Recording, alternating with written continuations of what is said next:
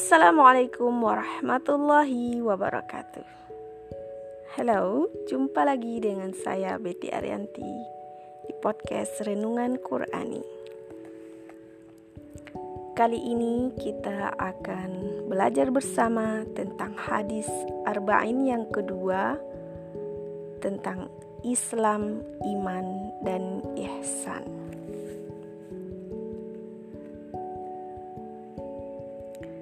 Bismillahirrahmanirrahim. An Umar an Umar radhiyallahu anhu aidan qala بينما نحن جلوس عند رسول الله صلى الله عليه وسلم ذات يوم اطلع علينا رجل شديد بياض الثياب شديد سواد الشعر لا يرى عليه أثر السفر ولا يعرفه منا أحد حتى جلس إلى النبي صلى الله عليه وسلم فأسند ركبتيه إلى ركبتيه ووضع كفيه على فخذيه وقال يا محمد أخبرني عن الإسلام فقال رسول الله صلى الله عليه وسلم الإسلام أن تشهد أن لا إله إلا الله وأن محمدا رسول الله وتقيم الصلاة وتؤتي الزكاة وتصوم وتصوم رمضان. وتحج البيت إن استطعت إليه سبيلا. قال صدقت. فعجبنا له يسأله ويصدقه. قال فأخبرني عن الإيمان. قال an tu'mina billah wa malaikatihi wa kutubihi wa rusulihi wal yaumil akhir. Wa tu'mina bil qadri khairihi wa syarrihi. Qala sadaqta. Qala fa akhbirni anil ihsan. Qala an ta'budallah. Fa ka'annaka tarahu. Fa illam takun tarahu fa innahu yaraka.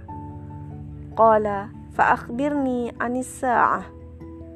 قال ما المسؤول عنها بأعلم من السائل؟ قال فأخبرني عن أماراتها. قال أن تلد الأمة ربتها وأن ترى الحفاة العراة العالة رعاء الشاء يتطاولون في البنيان. summa antalaqa falabistu maliyan. Summa qala ya Umar atadari manis sa'il qultu Allahu wa rasuluhu a'lam. Qala fa innahu jibrilu atakum yu'allimukum dinakum. Rawahu muslim. Umar bin Khattab radhiyallahu anhu berkata, Suatu hari kami duduk dekat Rasulullah Shallallahu Alaihi Wasallam. Tiba-tiba muncul seorang laki-laki mengenakan pakaian yang sangat putih dan rambutnya hitam legam. Tak terlihat tanda-tanda bekas perjalanan jauh, dan tak seorang pun di antara kami yang mengenalnya.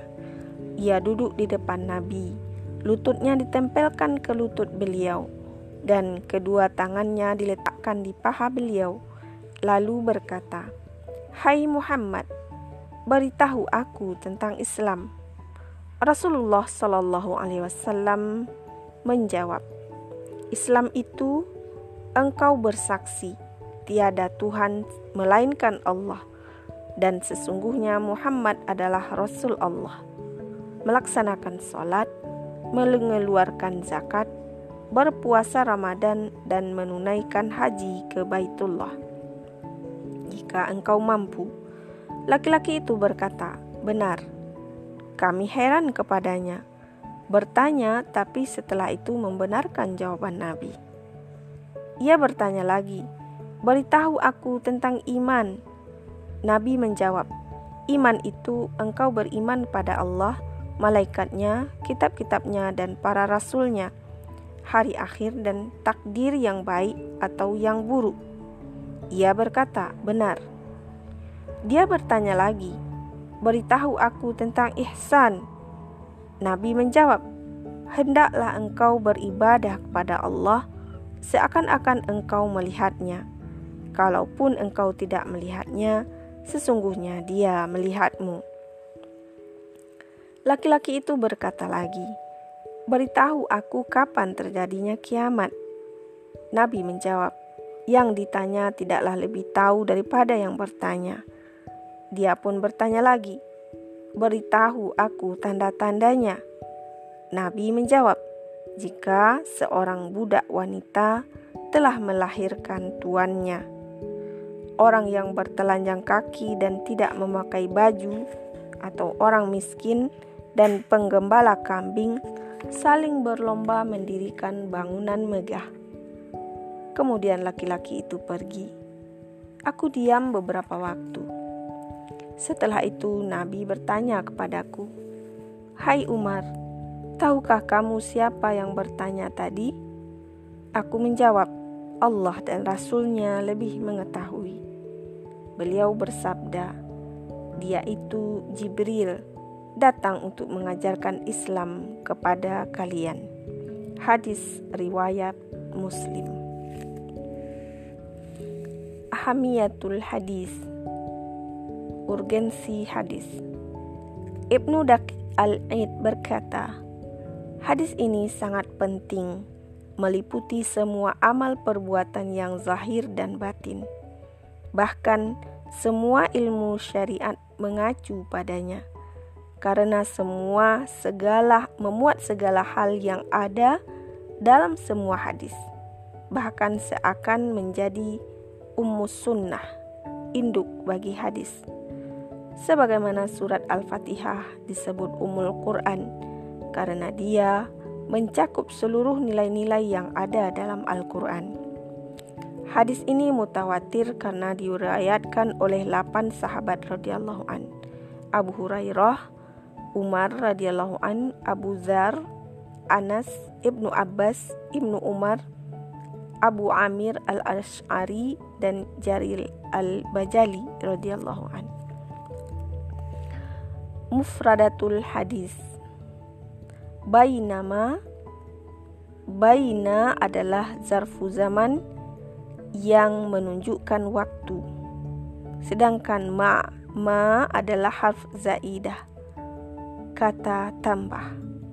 Riwayat lain menyebutkan dengan lafaz baina. Iltola'a harf mafaja'ah bersifat mendadak. Artinya datang kepada kami secara tiba-tiba. Wa wada'a kaffaihi ala fakhidhaih meletakkan kedua tangannya di atas kedua pahanya sendiri sebagai sifat sikap yang sopan. Sedangkan riwayat Nasai menyebutkan bahwa ia meletakkan kedua telapak tangannya di atas kedua paha Nabi. Akan tetapi riwayat pertama lebih tepat. Akhbirni anil Islam. Beritahukanlah kepadaku tentang hakikat dan ajaran Islam fa'ajibna lahu yas'aluhu wa yusaddiquhu. Kami heran dengan sikapnya. Ia bertanya sementara ia mengetahui jawabannya. Atau kami heran karena pertanyaannya menunjukkan bahwa ia tidak tahu, sedangkan pembenarannya menunjukkan bahwa ia mengetahui jawaban yang ia tanyakan. Antuk mina billah Secara etimologi, iman bermakna pembenaran dalam hati. Secara terminologi, bermakna pembenaran atas hal-hal yang disebutkan dalam hadis. Fa'akhbirni anis sa'ah. Beritahukan kepadaku tentang waktu datangnya hari kiamat. Amarotiha Tanda-tandanya yakni tanda-tanda yang mendahului datangnya hari kiamat. Antalidal amatu rabbataha. Budak melahirkan tuannya, yakni di antara tanda datangnya hari kiamat adalah banyaknya orang yang mengambil budak dan menggawili, menggaulinya sehingga mereka melahirkan anak-anak merdeka karena anak dari budak mengikuti ayahnya sehingga anak yang ia lahirkan adalah tuannya sendiri. Pendapat lain mengatakan bahwa ini adalah kiasan. Artinya, pada saat itu banyak anak yang durhaka kepada orang tua, sehingga orang tua takut pada anaknya sendiri, seperti budak takut pada tuannya. Juga merupakan kiasan bahwa kondisi saat itu sudah sangat tidak wajar. Al-Hufat al-Urat al-Alah Al-Hufat bentuk plural dari kata hafi, yaitu orang-orang yang tidak memakai alas kaki. Urat bentuk plural dari ar, yaitu orang yang tidak memakai baju sama sekali. Sedangkan al-arab afad adalah bentuk plural dari ail, yaitu orang-orang fakir. Ria asyai penggembala kambing. Ru'a bentuk plural dari ra'i yang bermakna penjaga atau penggembala dan sya'a merupakan plural dari syati yang berarti kambing. Yatatawaluna fil bunyan berlomba-lomba dengan penuh kebanggaan dan ria untuk meninggikan bangunan. Falabithtu maliyan. Saya menunggu sampai lama. Riwayat lain menyebutkan aku tidak berjumpa Nabi Sallallahu Alaihi Wasallam tiga malam. Kemudian aku menemuinya. Fiqhul hadis kandungan hadis. Pertama, memperbaiki pakaian dan penampilan. Ketika hendak masuk masjid dan akan menghadiri majelis ilmu, disunahkan memakai pakaian yang rapi, bersih, dan memakai minyak wangi. Bersikap baik dan sopan di majelis ilmu dan di hadapan para ulama adalah perilaku yang sangat baik. Karena Jibril saja datang pada Nabi Shallallahu Alaihi Wasallam dengan penampilan dan sikap yang baik. Yang kedua, definisi Islam. Secara etimologi, Islam berarti tunduk dan menyerah sepenuhnya pada Allah Subhanahu wa taala. Secara terminologi adalah agama yang dilandasi oleh lima dasar yaitu syahadatain, menunaikan salat wajib pada waktunya dengan memenuhi syarat rukun dan memperhatikan adab dan hal-hal yang sunnah, mengeluarkan zakat, puasa di bulan Ramadan, haji sekali seumur hidup bagi yang mampu, mempunyai biaya untuk pergi ke tanah suci, dan mampu memenuhi kebutuhan keluarga yang ditinggalkan. Ketiga, definisi iman. Secara etimologi, iman berarti pengakuan atau pembenaran.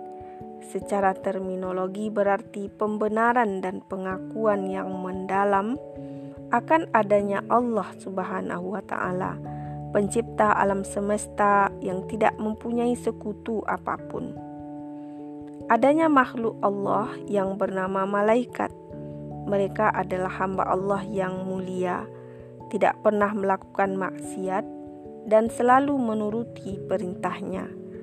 Mereka diciptakan dari cahaya, tidak makan, tidak berjenis kelamin laki-laki ataupun wanita, tidak mempunyai keturunan, dan tidak ada yang tahu jumlahnya kecuali Allah Subhanahu wa taala. Adanya kitab-kitab samawi yang diturunkan Allah Subhanahu wa taala dan meyakini bahwa kitab-kitab tersebut sebelum diubah dan diselewengkan manusia merupakan syariat Allah. Adanya rasul-rasul yang telah diutus Allah yang dibekali dengan kitab samawi sebagai perantara untuk memberikan hidayah pada umat manusia, meyakini bahwa mereka adalah manusia biasa yang diistimewakan dan maksum, terjaga dari segala dosa. Adanya hari akhir, pada hari itu Allah membangkitkan manusia dari kuburnya, lalu diperhitungkan seluruh amal perbuatannya. Amal perbuatan yang baik akan dibalas dengan kebaikan, dan amal perbuatan yang buruk dibalas dengan keburukan. Adanya qadha dan qadar artinya apa pun yang terjadi pada alam semesta ini merupakan ketentuan dan kehendak Allah semata untuk satu tujuan yang hanya diketahuinya. Inilah rukun-rukun iman. Siapa pun yang meyakini maka ia akan selamat dan beruntung, dan barang siapa yang menentangnya, maka ia akan sesat dan merugi. Allah Subhanahu wa Ta'ala berfirman, "Wahai orang-orang mukmin, berimanlah kepada Allah dan Rasul-Nya." kitab suci yang telah diturunkan kepada Rasulnya Muhammad Sallallahu Alaihi Wasallam dan kitab yang diturunkan sebelumnya. Barang siapa yang kufur kepada Allah, malaikat-malaikatnya, rasul-rasulnya, kitab-kitabnya, dan hari kiamat, maka sungguh ia benar-benar tersesat. Quran Surat An-Nisa ayat 136 Kandungan hadis yang keempat yaitu iman dan Islam dan iman. Melalui penjelasan di atas, maka kita pahami bahwa iman dan Islam adalah dua hal yang berbeda secara etimologi maupun secara terminologi. Pada dasarnya, jika berbeda nama, tentu berbeda makna. Meskipun demikian, tidak jarang dipergunakan dengan arti yang sama. Islam berarti iman, dan sebaliknya, keduanya saling melengkapi. Iman menjadi sia-sia tanpa Islam, demikian juga sebaliknya. Kandungan hadis yang kelima, definisi ihsan. Ihsan adalah ikhlas dan penuh perhatian. Artinya, sepenuhnya ikhlas untuk beribadah hanya kepada Allah dan dengan penuh perhatian sehingga seolah-olah engkau melihatnya. Jika tidak mampu, maka ingatlah bahwa Allah senantiasa melihatmu dan mengetahui apa pun yang ada pada dirimu.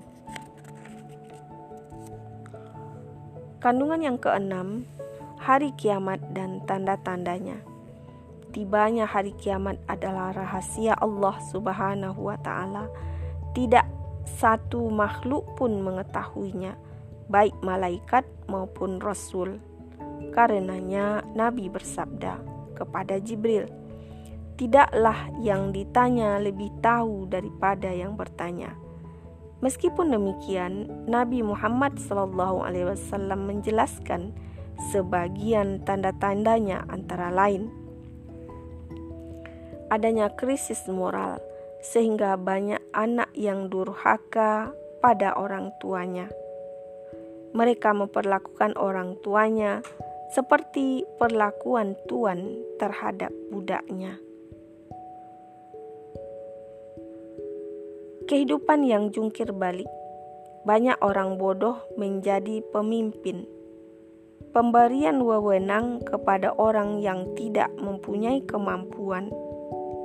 Harta melimpah.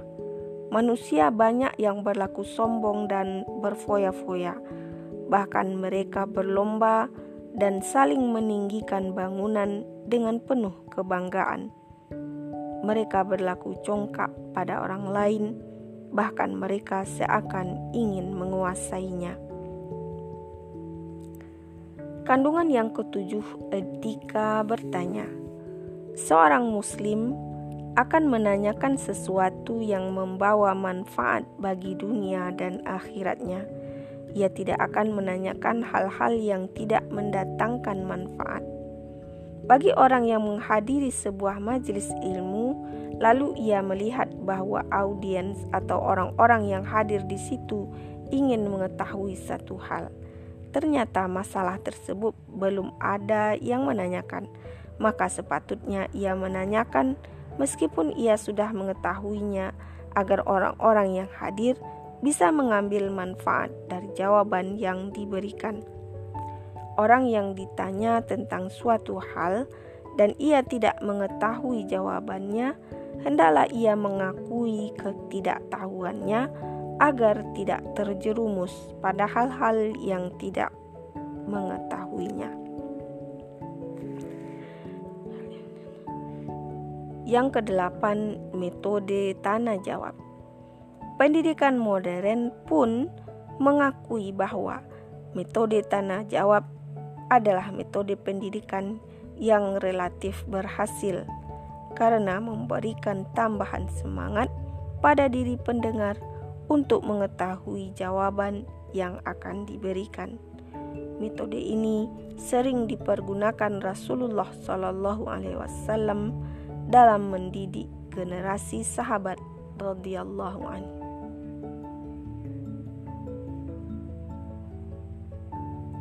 Demikian pelajaran kita tentang hadis yang kedua di hadis arba'in. Terima kasih atas segala perhatian. Mohon maaf atas segala kesalahan. Assalamualaikum warahmatullahi wabarakatuh.